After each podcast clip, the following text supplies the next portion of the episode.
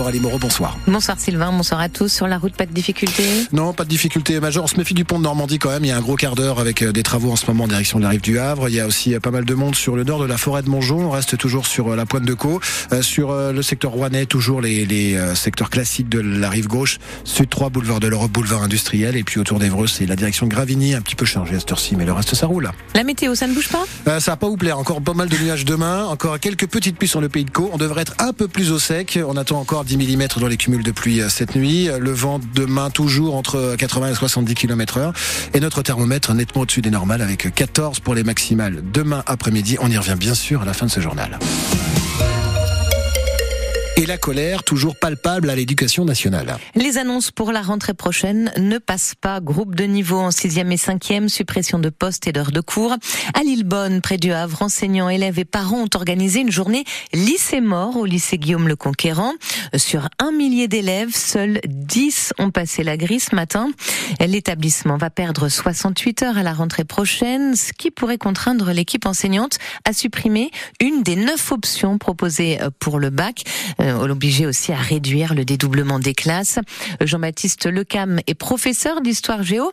Il rappelle que le lycée est le seul du secteur et c'est pourquoi les enseignants se sont battus pour proposer neuf options contre sept en moyenne dans les autres lycées de l'académie. La grande majorité des élèves qui sont scolarisés dans ce lycée n'ont pas le choix entre plusieurs établissements.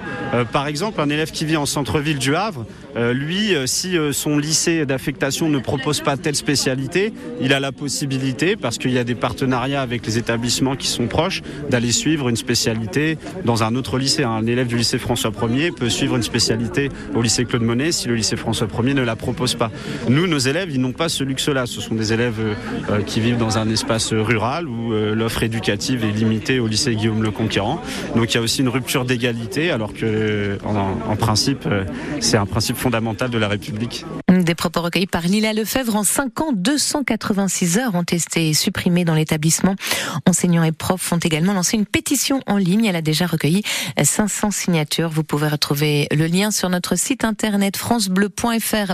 Demain, eh bien, nouvelle journée d'action, cette fois à Gisors, dans l'Eure, au collège Victor Hugo. Opération collège mort, là aussi, dès huit heures, pour les mêmes motifs.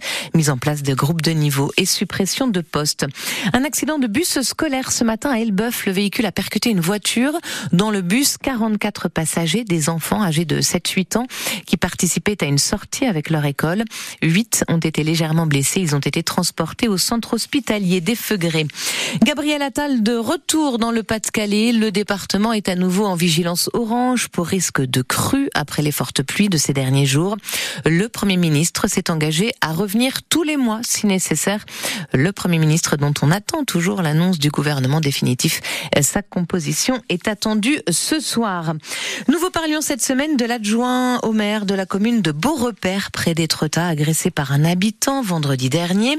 L'homme a été condamné hier par le tribunal du Havre à trois ans de prison avec sursis, trois ans de privation des droits civiques et obligation d'accomplir un stage de citoyenneté dans les six mois.